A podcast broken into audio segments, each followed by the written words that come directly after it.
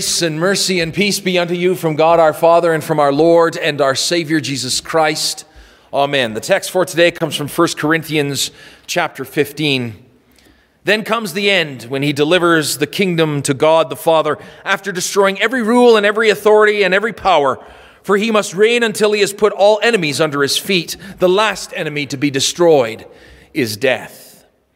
Dear friends in Christ, I just wish this year would end. How many times have I heard that stated? And truly, 2020 has not been a banner year. With half of our year spent indoors, people have had their fill of being cooped up, masked up, following arrows in a grocery store, and their fellow man acting like the secret police, watching whether you took more than one package of toilet paper or whether your mask is over the tip of your nose. I think that most people would love to go back to normal. Open churches, open homes, open arms, open smiles are all missed as we hearken back to 2019 when the world was normal and we were living the good life.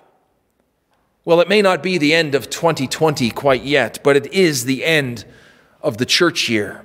And the scripture texts for this morning are also pushing us to look forward, not just past the grim year of 2020, but to the very end of things on this earth. One thing that came out of this pandemic is the fact that it showed that people love life. I, for one, was reminded of how much I love things when everything was shut down. When the gyms shut down, I could have cried openly.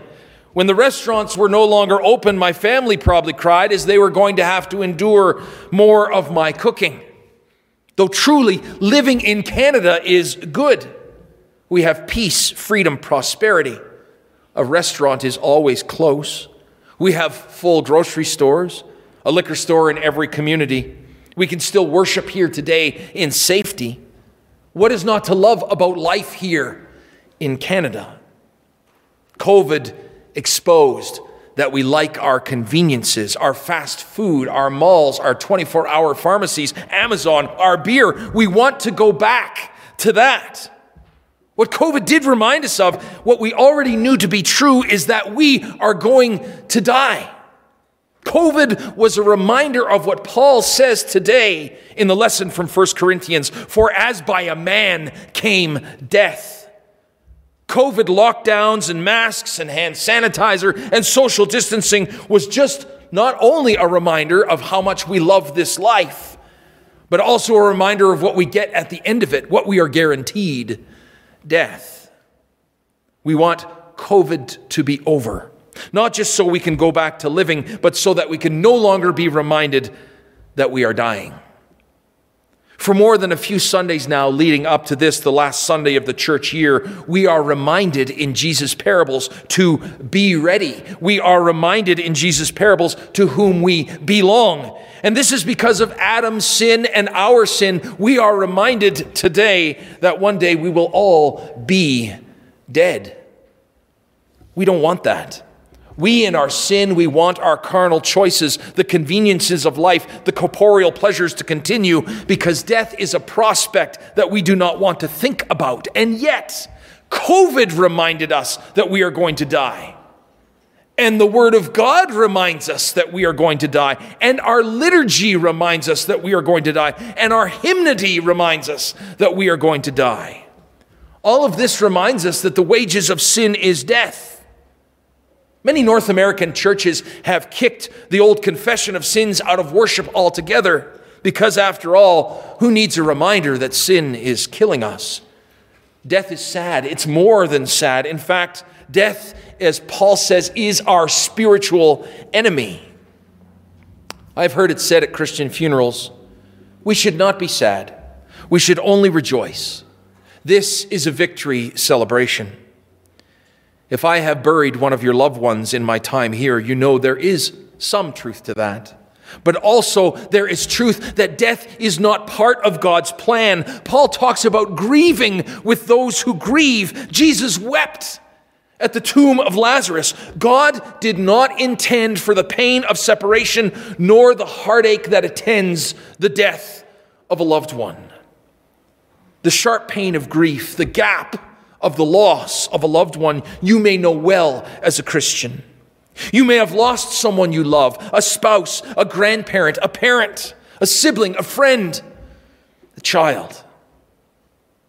Just as those who want COVID to be over so they can go back to living, we in Christ need to be reminded that we have something more to look forward to in this life than just living this life.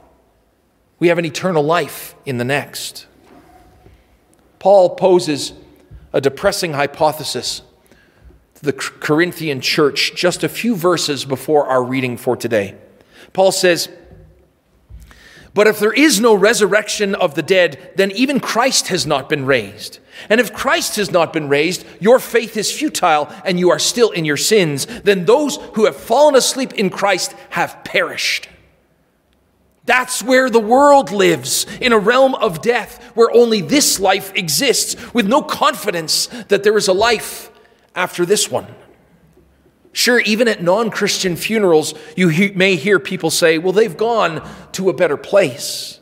But in saying such things, what are they hoping in? What are they wishing for? What are they banking on? Themselves? Their works? Good karma? Paul quickly puts to rest this depressing hypothesis, saying, But in fact, Christ is risen from the dead, the first fruits of those who have fallen asleep. This last Sunday of the church year is a little Easter, as is every Sunday. But Paul says, For as in Adam all die, in Christ all will be made alive. People of the world want to get past COVID so they can get back to living, but we in Christ push past death so we can get to eternal life. Christ is risen from the dead, and so shall we rise. Christ came and died on the cross to give us forgiveness of sins and rose from the dead to give us eternal life. This last Sunday of the church year, you are encouraged to be patient that God Himself will search for His sheep. He will seek them out. He will rescue us from places of deep darkness, from the valley of the shadow of death, and He will bring us home. Paul says, Be patient, for we will be made alive in Christ. First, the dead in Christ shall be raised, and those who belong to Him who have not died, and then comes the rest. Christ's resurrection from the dead was the first great step to our resurrection from the dead. When Christ comes again, those whom we love, who have died in the faith, who slumber in their earthen beds, shall rise, and if we are alive, then we shall meet them.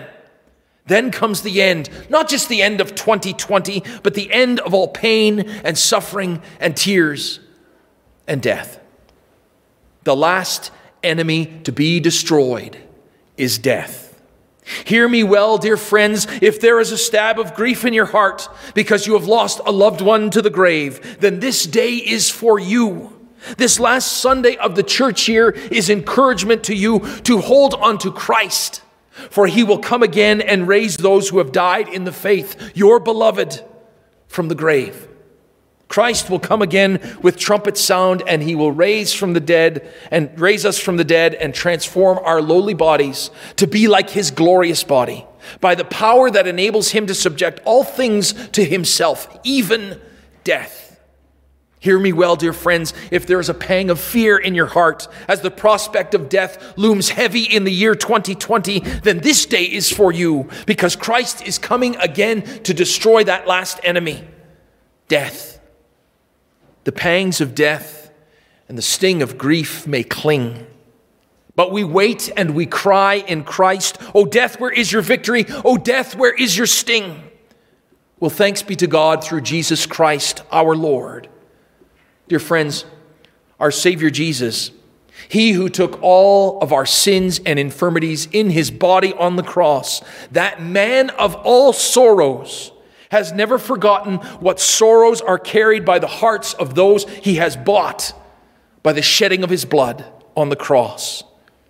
He forgives you, he has you, he will raise you on the last day.